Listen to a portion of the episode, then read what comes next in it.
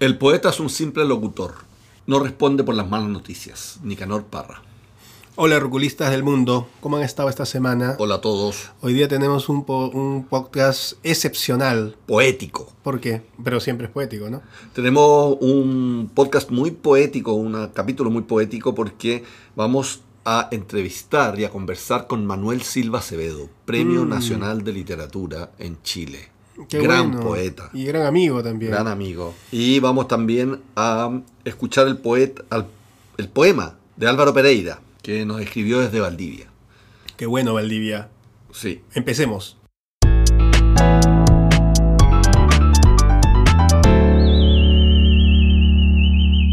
Abrimos nuestra sección Premio Nobel Alternativo y queremos premiar y congratular al poeta chileno Manuel Silva Acevedo. Manuel recibió el Premio Nacional de Literatura hace tres años ya. Es un gran, gran poeta, un hombre muy sencillo, un hombre muy llano, muy profundo. Eh, su libro Lobos y Ovejas es un libro básico en la literatura chilena, eh, escrito en los años 70, eh, un libro polisémico, como se dice. Sí, que fue uno de mis primeros amigos en Chile. ¿En serio? Bueno, ya esta es la segunda vez que vivo aquí. Por si acaso no pretendo quedarme a vivir acá para siempre. ¿eh? ¿Tienes Para- amigos? para- para no sabía que tenías amigos aparte de mí. Sí, sí, sí. Y Manuel fue, pero más que eso, ¿eh? Manuel como que me adoptó apenas llegué. ¿En Fue- serio? Sí, fue muy, muy cariñoso y se lo agradezco mucho y efectivamente su libro es un gran libro, tienen que leerlo. Escuchen su poema y vamos a conversar con él. El árbol de la vida está dedicado a mi nieto Nicolás, que vive en Berlín. Un día sabrás que la vida comenzó con un árbol plantado en medio del jardín. Siempre habrás de recordar que nuestro tronco común es aquel árbol, árbol la viga, la casa y la mesa, árbol la cuna, el lecho y la urna. Nunca olvides, niño de espaldas contra el tronco, que el alerce es nuestro alcázar, que puedes contemplar el porvenir desde la cima de un ciprés añoso, dejar grabada tu infancia en la corteza del coihue, intuir las profecías grabadas en las nubes, abrazado al magnético avellano, divisar al forastero que se aproxima trepado a la eniesta patagua, ocultar los presagios de la noche cerrada, de pie ante la sagrada presencia del canelo, recostarte en el tálamo con tu esposa la tierra, como hace en penumbras el temo prodigioso, levantar el techo de tu morada bajo la majestad de la palma, consagrar el hogar con la cruz espermática del lingue, ser lo que eres y lo que serás, por el garbo de esbelto Raulí, hacerte un bote de olivillo y embarcarte río arriba persiguiendo sueños imposibles, volverte rico de la noche a la mañana con el oro a manos llenas del aromo, e impedir que el lice traicionero te arrebate la fortuna en menos que canta un gallo. Ya verás como las horas más felices de la juventud se mecen al arrullo de las ramas umbrías del tilo, mientras haces el amor sobre un tapiz de hojas de quillay, bajo un dosel frondoso de peumos, boldos y maitenes, y los besos de tu amada se confunden con el perfume inolvidable del espino. En tanto llega ese día, ese día todavía lejano, embarquémonos río arriba en busca de El Dorado, antes que nos sorprenda la noche. La lenga, que se alza como un baluarte medio de las vilezas de la ambición desmedida, nos alienta a seguir adelante. La tepa tampoco se doblega y soporta el dolor de la tierra saqueada. Nosotros resistiremos hasta vencer con las espaldas bien guardadas por el pellín de porte patriarcal y el ulmo y el pehuen sostendrán el cielo para que no nos caiga encima con justa ira. Pero antes de seguir nuestro viaje, internémonos un instante en la espesura. Un mozo como tú se ha ocultado en la enramada para espiar a la diosa que se baña desnuda. El bosque entero se ha cristalizado. Visto desde nuestro escondite, es como un grandioso acrópolis, aunque algunos necios merodean, calculando su valor en pulgadas métricas. Muchas gracias, Manuel. Es un poema para la posteridad, ¿ah? para el futuro. ¿Cómo lo ves tú? ¿Es, es así? Bueno, eh, forma parte de un libro que se llama Día Quinto, que yo publiqué el año 2002 con la editorial universitaria y tuvo un prólogo de, Gastón Sublet. O sea, toda la, lo que rodea el libro eh, es, una, una visión eh, ecológica, una defensa de la tierra, como diría Lucio Yazun, y también una defensa de las criaturas silvestres. Estaba revisando algunas cosas de tu libro Lobos y Ovejas, que de alguna forma fue un libro, eh, ya es un libro fundacional para la cultura chilena y nos encontramos con, este, con esta parte, ¿no? Conocí entonces la noche, la verdadera noche, y allí en la tiniebla de su entraña de loba, me sentí lobo malo de repente. ¿Qué significa eso para, para ti después del tiempo que ha pasado desde que escribiste tú este, este libro maravilloso?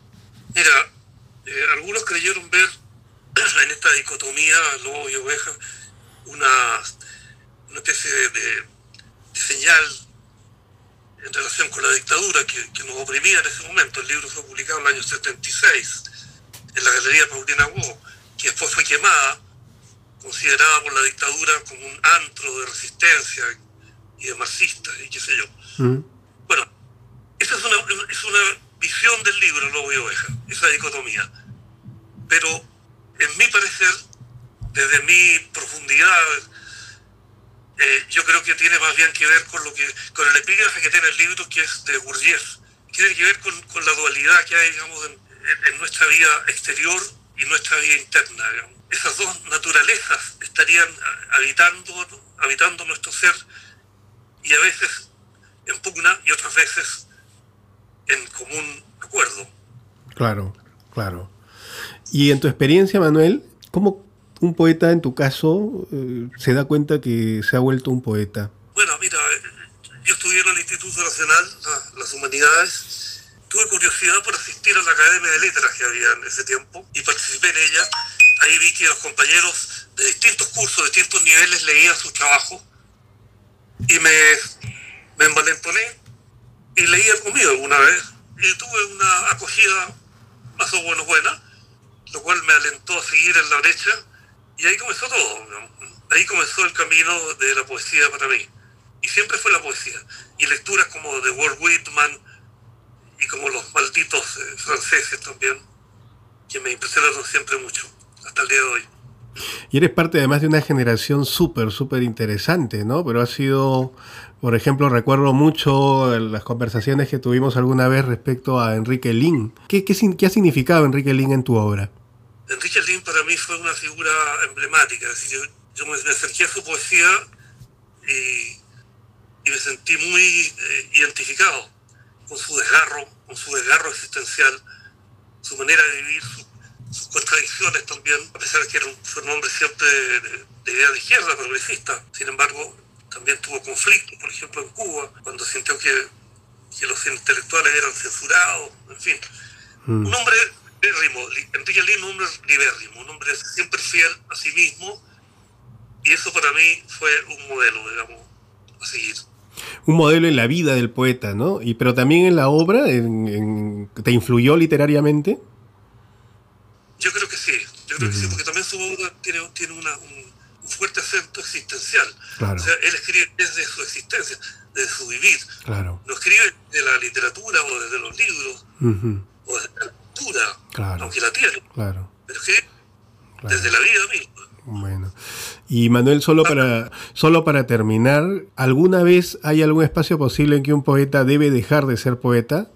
¿Debe dejar de escribir? Eso es imposible, eso es absolutamente imposible. O sea, una vez que ya te, te enrolaste en esta legión extranjera, ya no, no paras hasta la tumba. En esta milicia. Y, y, los casos son evidentes, ¿no? Eh, vimos a Armando Uribe, que murió hace poco, y fue poeta hasta, hasta el último aliento. Mm. tenía a veces como vergüenza de ser poeta y le llamaba a los poetas los poetícolas. Consideraba que era, que era un oficio dudoso o sospechoso el, el oficio de poeta. Para la sociedad, ¿no? Para la sociedad convencional. No da confianza, sí, puede ser. Bueno, Manuel, te agradecemos mucho la participación y para nosotros siempre será un honor contar con tu amistad y con tu, con tu presencia, ¿no? Te, te apreciamos mucho, realmente. Así que a leer Lobos y Ovejas y la obra de Manuel Silva Acevedo, a todos los que nos están escuchando. Un gran abrazo, Manuel, que estés muy bien. Para ti, Javier, y para Pancho. Nos vemos. Nos vemos. Hasta la próxima.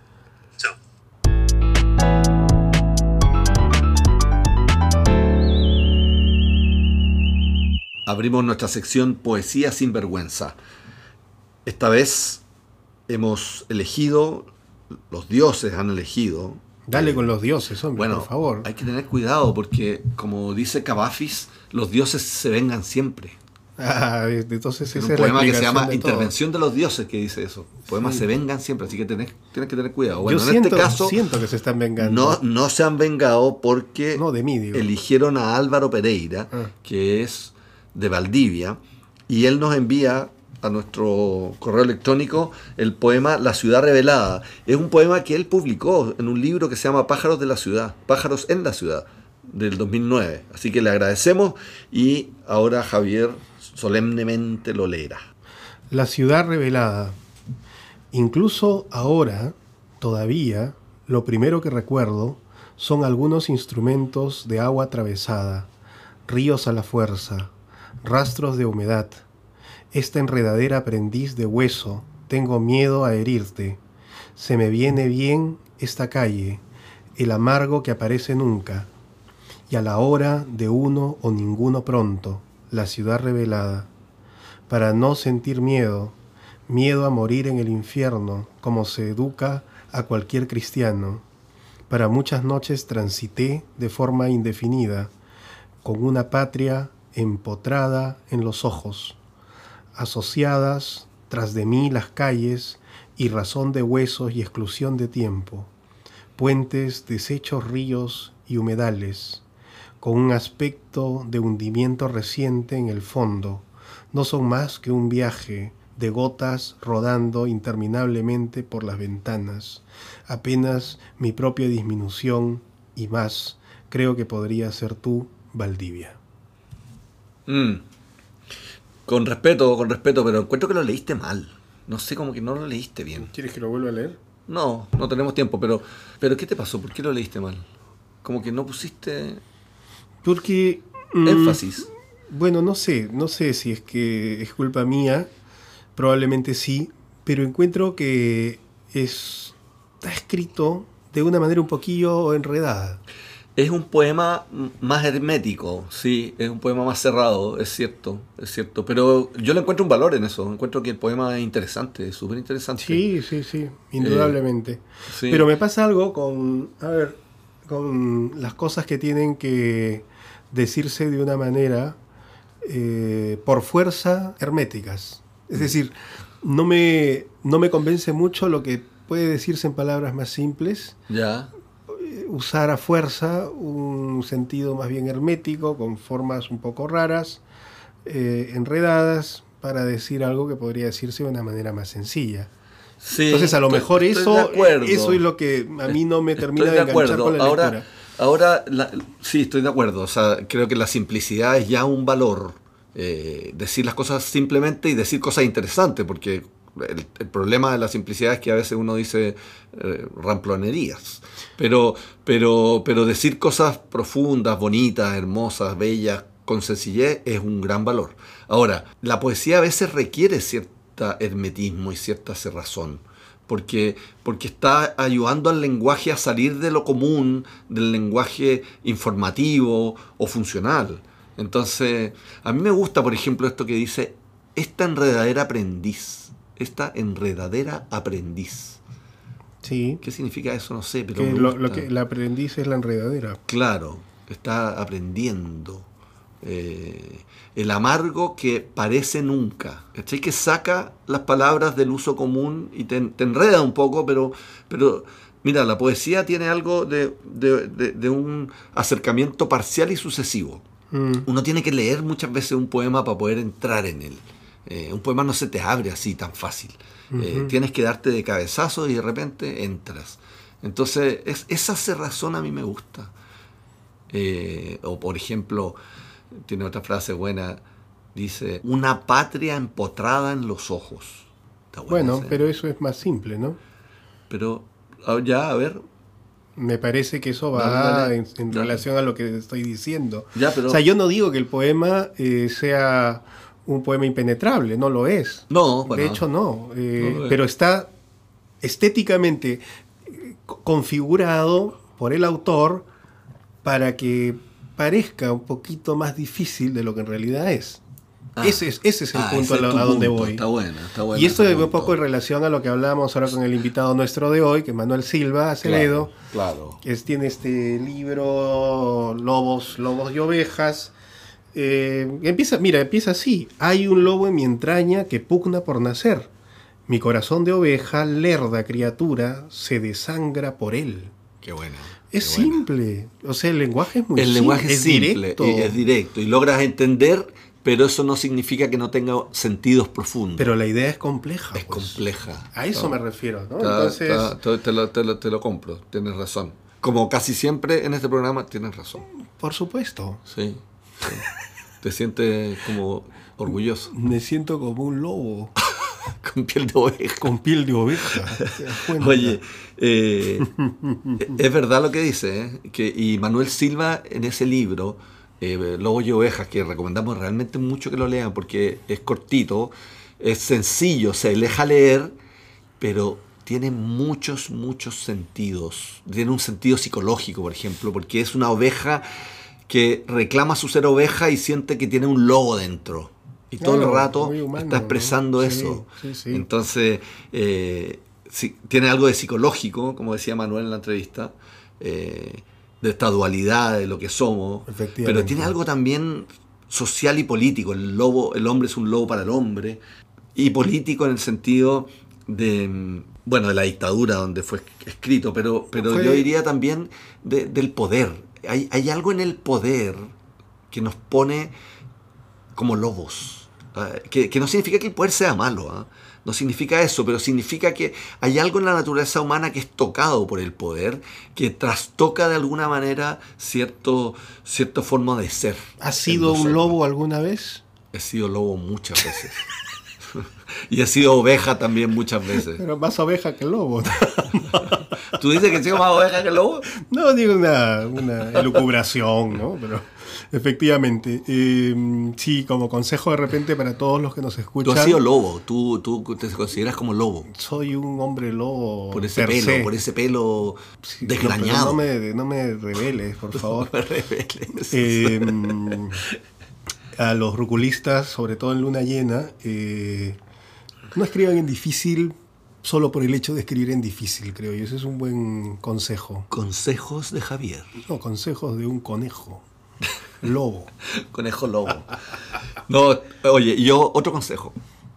Escriban en difícil. Siempre y cuando lo justifique. Muy bien, siempre y cuando tenga sentido escribir en difícil Claro, porque- y no sea ocultar que no tienes nada que decir. Así es. Muy eso. De acuerdo. Muchas gracias Gracias al a poeta. Álvaro que tiene algo que decir sobre esta ciudad revelada y por eso nos manda este poema y lo Y felicitamos. saludos a Valdivia, qué bueno. Saludos que a Valdivia, como sí, mucha gente sí. ahí que está siguiéndonos. Sur está lleno de poetas. Escríbanos a poetasruculistas.gmail.com Yo voy a morigerar al lobo Javier para que no critique tan duro y la gente se atreva a mandar poemas porque No he sido duro. es- ha sido durísimo. Podría todo el ser rato. peor. No.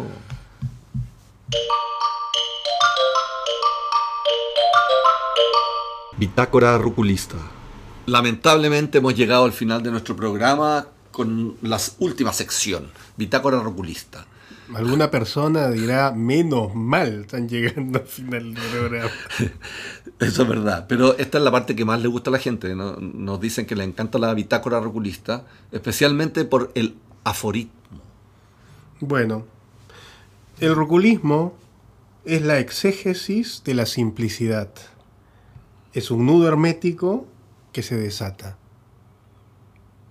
¿Qué te parece? Me parece hermético y simple a la vez. Bueno, ese es el, ese es el, el, el pool ganador. Sí, pero, pero me das la razón de que de que el, el hermetismo, cierta cerra- la poesía requiere cierta cerrazón. Bueno, no sé, ¿no? Es que no en sé realidad si me, me- complico porque, Sí. porque justamente Parra y, y, y Bertoni y, y Arbeláez en Colombia y bueno, muchos apuestan justamente por la simplicidad, dándole mucha profundidad a sus poemas. Es que lo que pasa que, bueno, la poesía hay de todo, cada uno tiene sus propios estilos también. Pero que Eh. estás hablando de un mercado de frutas. Mucha fruta. Tiene para todos los gustos, Bueno, todos los sí, precios. bueno, hay algo de eso. No, no sé. No, tú dices que no, hay que ser simple. No, bueno, esto le decía Blanca Varela también, ¿no? Eh, Blanca Nieves. No, Blanca Varela, una enorme poeta peruana, muy cercana también al, al surrealismo. Eh, Blanca decía, no hay poemas malos. Ya. No hay poemas malos. No. O sea, si hay un poema que tú encuentras malo, en realidad lo más probable es que no sea un poema. Ah, chuta. pe- peor. O sea, Y ella, por supuesto, que es una poesía magnífica también porque dice lo que quiere decir, ¿no? o sea, si alguien escribe un poema malo, no es que sea malo, es que no es un poema. En palabras de Blanca Varela era así, pues. durísimo, Eso sí ¿no? que está duro. Sí. Oye, mira, yo quiero em, relevar la figura de Manuel Silva. Creo que Manuel Silva es un gran Se lo poeta. merece, claro que Es un sí. gran poeta.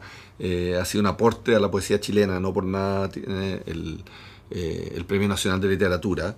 eh, y además, como que de alguna manera acerca estas figuras míticas de los poetas. Yo creo que, Mm. que él nos representa como el prototipo del poeta rebuscado de vida eh, bohemia o suicida, Mm. sino que de, de cierta normalidad en la vida, de- que me parece interesante. Él fue publicista, él trabajó, crió su familia y fue poeta. En eso, Mm. Es Eh. importante para ti el Premio Nacional de Literatura, ¿no? Yo creo que sí, o sea, indica, no quiere decir que, que los que no lo tengan no sean buenos poetas, pero, si te lo lo- ganaste, Los chilenos encuentran que es como ganarse el Nobel, ¿no? Como Pero por no su- hay nada más. por supuesto. No, y en ese mismo sentido, por ejemplo, alguien del que Manuel me habló mucho siempre fue Enrique Lin, ¿no? que nunca se ganó el Premio Nacional de Poesía. No, po. Y sin embargo, una figura así absurda. debería. Ese sí que es un dios tutelar. Porque un poema gigantesco, muy con una complejidad también que- que Exactamente. linda con esto que estamos hablando, con hermético. Exacto. Enrique Lin es muy Pero hermético. además, pues, dueño de una vida interesante, ¿no? Una vida eh, muy llena de anécdotas, de reveses, de amores, ¿no? Recuerdo, por ejemplo, una anécdota que me contó, que una vez estaba en la casa con Oscar Hahn, es otro un poeta importante de Chile, Enrique Lin, y bueno, tenía una manera de abrir la puerta desde un segundo piso, vivía en un segundo piso y había una cuerda que abría la, la llave de entrada. Entonces tocaron el timbre, como suponían que era algún amigo, eh, Oscar Hahn abrió la puerta y resulta que entró un señor armado con un revólver ¿Qué? y empezó a disparar. No. Eh, y bueno, Han se asustó mucho, cayó, se hizo como el muerto. Enrique Lin estaba asustado, puta, temeroso. Y resulta que el pistolero era un marido celoso. Que iba como a, a pedir cuentas, ¿no? Qué buena. Entonces, hermético en la poesía, pero potente y, Potente parece que era. y, porque el- y- y- y- pero sobre todo un tipo que vive pues la poesía en sí misma, ¿no? Y eso Sí, también po. se expresa entonces. Sí, es- es- Claro. ahí está la simpleza, ¿no? Eso, eso. Sí, buena. Bien, hemos terminado simplemente este capítulo que ha sido muy poco hermético, No creas. más bien simplón, pero ¿Ah, sí? ¿Te parece? yo no sé. ¿A ti? No, es que tú eres complejo. pues, Te gusta lo hermético. ¿Quién habla? El lobo, el lobo. Escríbanos a poetasruculistas.gmail.com Síganos en las redes sociales y Agradecemos a Nodo Cowork por sus instalaciones y al FIP Santiago. Escríbanos en las redes sociales. chao.